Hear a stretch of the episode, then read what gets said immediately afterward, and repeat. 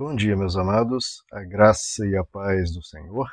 Eu sou o pastor Rômulo Pereira, da Igreja Batista, Palavra da Graça, e hoje nós vamos estudar os Atos dos Apóstolos, capítulo 15, verso 5, que nos diz: Então se levantaram alguns do partido religioso dos fariseus que haviam crido e disseram: É necessário circuncidá-los e exigir deles que obedeçam à lei de Moisés.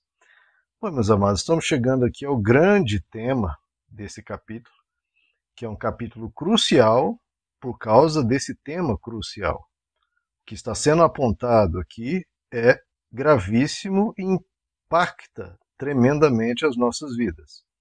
Porque o que está sendo aqui colocado em pauta é que qualquer um que se converter ao Evangelho que aceitar Jesus como seu Senhor e Salvador, agora terá que, primeiro, se circuncidar, segundo, guardar toda a lei de Moisés. Caso contrário, essa pessoa não tem salvação.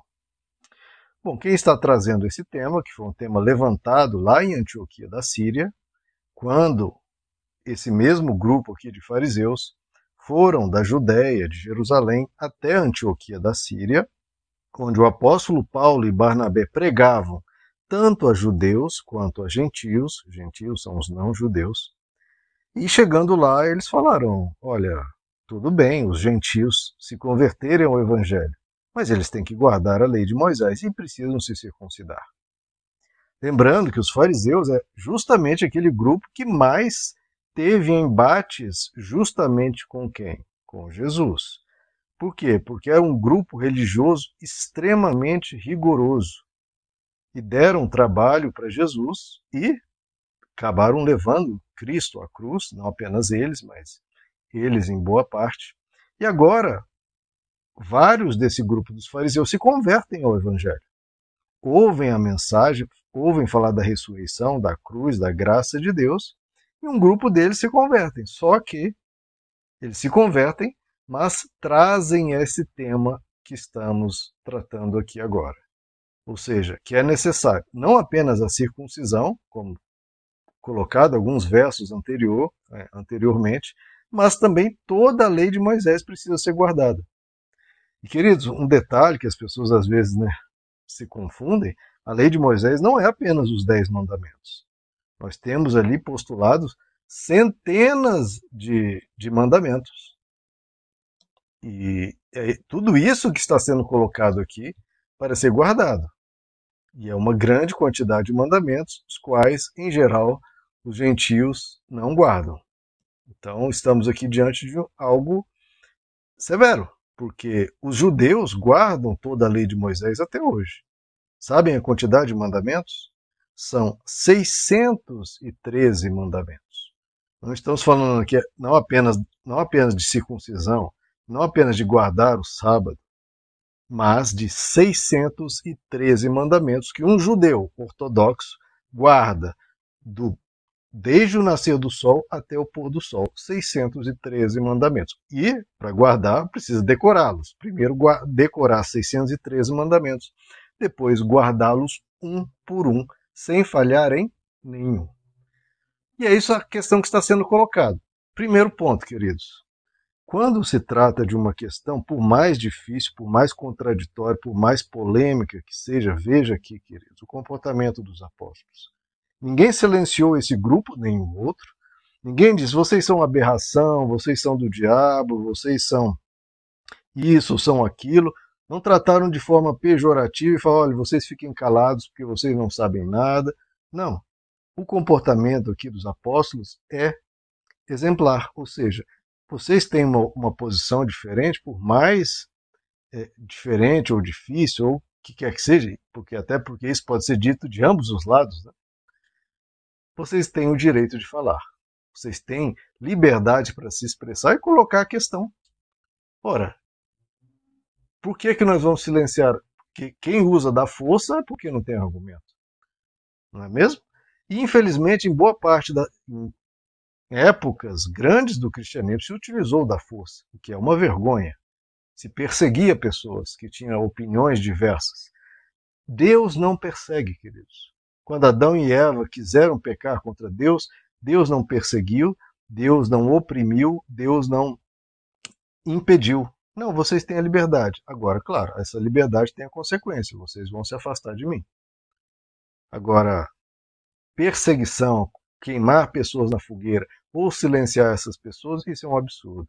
Eu gosto da frase de Voltaire que dizia: Olha, eu posso discordar totalmente de você, mas eu vou até o fim com você pelo seu direito de se expressar. Isso tem que ser sempre, queridos. Porque a verdade deve vencer a mentira pela força da verdade, não pela força da violência, não calando as pessoas de uma forma ah, de, utilizando de censura ou do poder. Bom, o que nós estamos vendo aqui, então, primeiro, esse comportamento exemplar, vamos deixar os dois lados falarem. Segundo, estamos vendo que são os fariseus que estão trazendo essa questão. Veja que eles se converteram ao, ao Evangelho, mas não mudaram completamente de mente. E esse é o problema de muitos. Muitas pessoas vêm de religiões diferentes, de concepções diferentes, de misticismos, de paganismo, de qualquer tipo de, de ideia. E aqui eu não estou aqui para criticar essas ideias. A questão é, se a pessoa abraça o evangelho, tem que deixar essa outra concepção para trás. Claro, naquilo que essa concepção difere do cristianismo, porque agora ela está adotando a nova prática. Porque quando a pessoa vem para o cristianismo, queridos, não é que mudou o nome do Deus. Ah, eu adorava o Deus Krishna, agora eu adoro o Deus Jesus Cristo, o Jeová. Ah, mudou o nome de Deus, é só isso que mudou. Não, queridos, isso aí, eu sou da posição que, olha, se eu quiser chamar Jesus de, de Jesus, ou de um, um outro nome qualquer, o que mais importa não é o nome, queridos. O que mais importa é o que você crê é o que você está praticando, é o que você está vivendo, porque Jesus veio aqui, falou dele, mas ele falou do, do seu ensino, do seu mandamento, do seu evangelho. Porque, como o apóstolo Tiago diz, você diz que tem fé e não tem prática, a sua fé, fé é morta. Não adianta ficar falando de Jesus o dia inteiro, sonhando com Jesus, tendo um sonho, se não vive o evangelho. É uma fé morta. Ponto, morta. Então, a questão do nome, a pessoa botou um bonezinho de Jesus, é, camiseta de Jesus, está abraçado numa bandeira de Jesus, tá, mas vive Jesus? Vive o Evangelho? Mudou de mente? Porque muitas pessoas vêm de onde tenham vindo e trazem tudo o que pensavam antes, só que agora só põe o nome de Jesus, mas o resto é tudo igual. E é por isso que a gente vê ensinos, pastores ou líderes ensinando coisas completamente absurdas muito misticismo, muito diabo, muita coisa de que vem de outros do, do misticismo indígena, do misticismo afro, que não tem a ver com o evangelho. Pessoas às vezes ficam ensinando nomes de demônios. Nome... Isso está nas escrituras, está no Novo Testamento. Você o Paulo fazendo isso? Ninguém faz isso no evangelho. Ninguém. Jesus não fazia, Paulo não fazia, Pedro não fazia, João não fazia, Tiago, não, mas o pastorzinho fulano faz. Por quê? Porque era o que ele estudava antes, era o que se interessava antes. Então, a pessoa, quando vem para o Evangelho, tem que mudar de mente. Largar a mente anterior, que o apóstolo Paulo diz, ele veio do farisaísmo, só que ele mudou de mente. Ele diz: esquecendo as coisas que para trás ficam, eis que eu prossigo para o alvo da minha fé. Quem está em Cristo, nova criatura é. As coisas velhas passaram, eis que tudo se fez novo. Então veja como isso é claro. Se veio da lei de Moisés, tudo, tudo isso se aplica também a essa questão.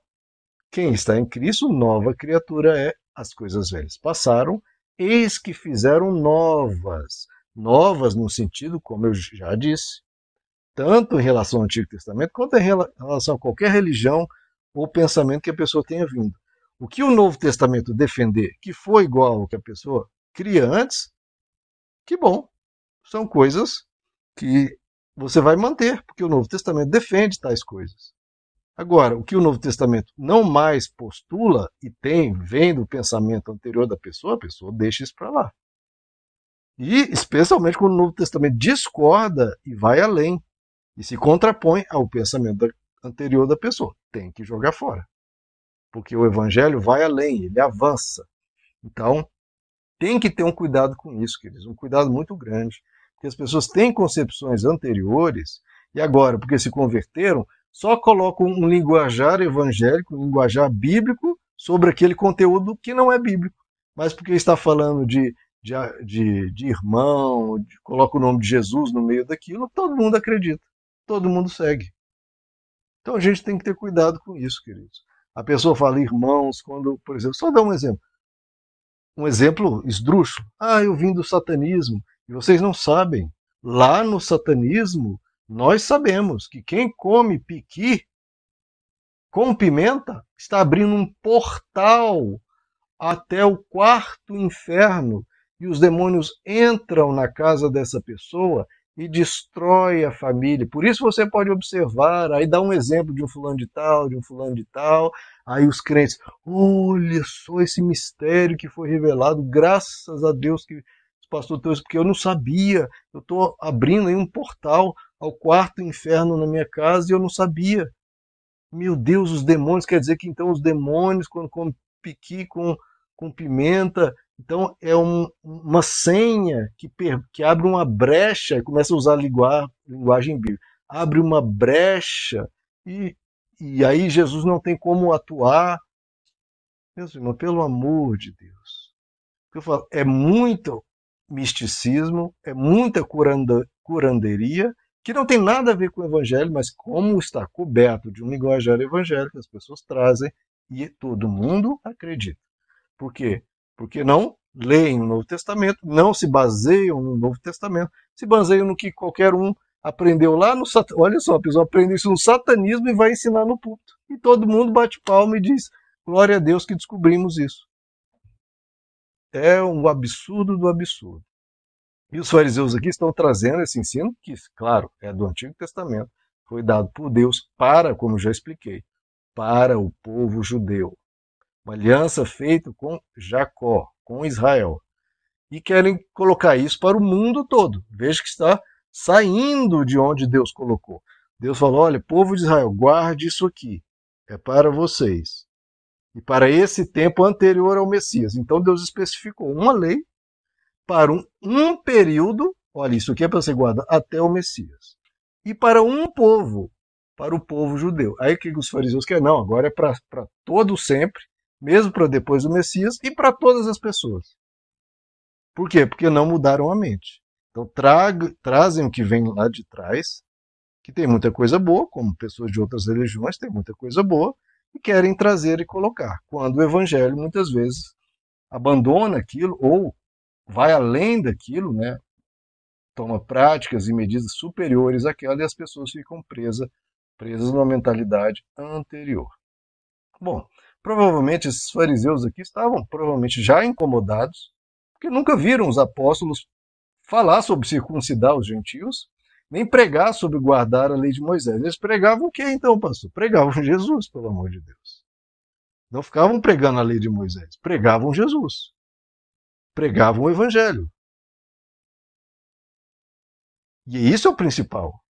O principal não é pregar sobre Davi, sobre Salomão, sobre Jeremias, sobre Isaac, sobre Jacó. Tudo isso é válido, tudo isso é importante, tudo isso ilustra, principalmente quando, de novo, tem a ver com princípios que o Evangelho ensina. Mas o mais importante é pregar Jesus, ou não? Ele não é o Deus encarnado? Abraão é maravilhoso, mas Jesus é Deus. Não há parâmetro de comparação entre Abraão e Deus. Abraão se curva diante de Deus, se humilha diante de Deus e é extremamente pecador diante de Deus. É incomparável, não há medida de comparação. Da mesma forma, o ensino de Jesus, como o ensino qualquer que tenha vindo de onde quer que seja. Não há parâmetro de comparação. E isso está escrito, tanto no Antigo Testamento quanto no Novo.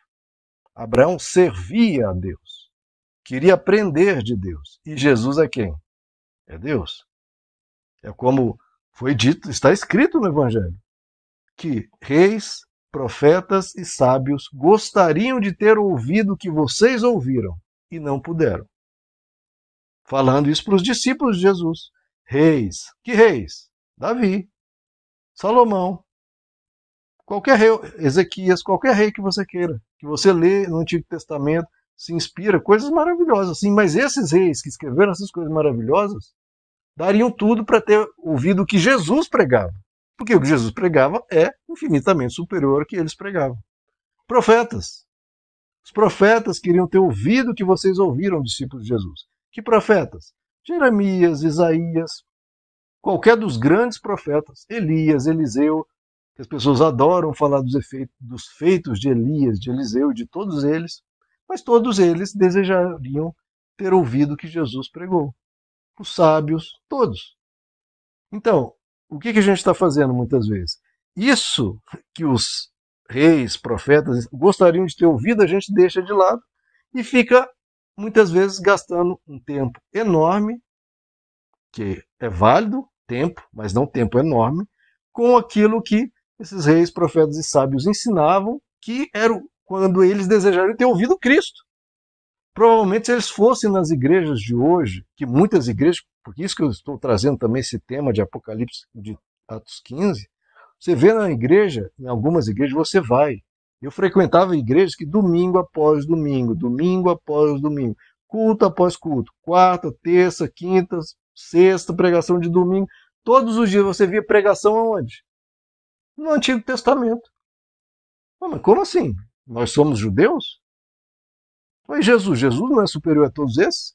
Não é está escrito que reis, sábios e profetas gostariam de ouvir o que Jesus pregava? Então, se esses, esses aqui, se Davi, Salomão, que escreveu Provérbios, escreveu Cantares, se o profeta Isaías, se o profeta Jeremias, se o profeta Elias, o profeta Eliseu, o profeta Moisés fossem às igrejas e vissem as pessoas pregando eles, eles mesmos diriam, pelo amor de Deus, vou pregar Jesus, que é muito superior ao que eu ensinava, mas muito superior. Eu gostaria de ter lido o Novo Testamento e eu não pude. E vocês podem e não leem e não pregam. Isso é, é o absurdo do absurdo. Vocês não estão entendendo o que, o que vocês receberam. Foi Deus que veio até vocês. Não é Davi, Abraão. E eu falo isso com essa voz e falo de propósito. Não é porque eles são pouca coisa, eles foram grandiosos mas não há parâmetro de comparação entre qualquer ser humano e Deus. Jesus é Deus encarnado. Deus encarnado. Então você vai numa igreja, a maioria das pregações é no Antigo Testamento, então está tudo errado. Pelo amor de Deus, está errado. Porque Moisés diria: pelo amor de Deus, preguem Jesus. Falem de Jesus, falem o que ele ensinou. Porque o próprio Moisés disse: Lá em Deuteronômio 18, virá um tempo, virá um profeta semelhante a mim, que lhes ensinará toda a verdade. O que eu estou ensinando aqui na lei de Moisés é algo interessante, importante aqui para o povo de Israel por um tempo, mas aí virá a real verdade. O que realmente é totalmente sublime, virá um profeta semelhante a mim, que vos levará toda a verdade. A ele ouvi e Deus cobrará de quem não ouvir esse profeta que virá semelhante a mim. E as igrejas cristãs, em vez de pregar a Cristo, muitas vezes ficam pregando Antigo Testamento. De novo, pregue Antigo Testamento. Deve pregar o Antigo Testamento. Há conteúdo valiosíssimo e outros nem tanto, que o Novo Testamento supera, como nós continuaremos vendo. Pregue o Antigo Testamento. Mas não tem como ser a maioria das pregações, nem a metade. Tem que pregar muito mais Jesus, mas muito, mais, muito mais, 90%, 95%, sem problema nenhum. O problema é pregar 95% das pregações no Antigo Testamento. Aí não entenderam o Evangelho. Não entenderam. Ponto. Não entenderam. Então, queridos, tudo isso aqui é para nós vermos o que está se sucedendo em nossas igrejas. Isso perde poder. Eu quero tratar um pouquinho mais, porque esse áudio aqui já está ficando longo, mas espero que tenham captado isso, queridos. Quando a gente vem para Cristo, tem que mudar de mente. Tem que trocar para o que é. Não é só mudar o nome. Ah, bota Jesus, o nome Jesus, ponto, e mantém tudo que pensava antes. Não. Tem que trocar a mente, é o principal. E, segundo, ir para o Evangelho. Tem que ir para o Evangelho. O Evangelho é o principal. Meus amados, que Deus lhes abençoe. A graça e a paz do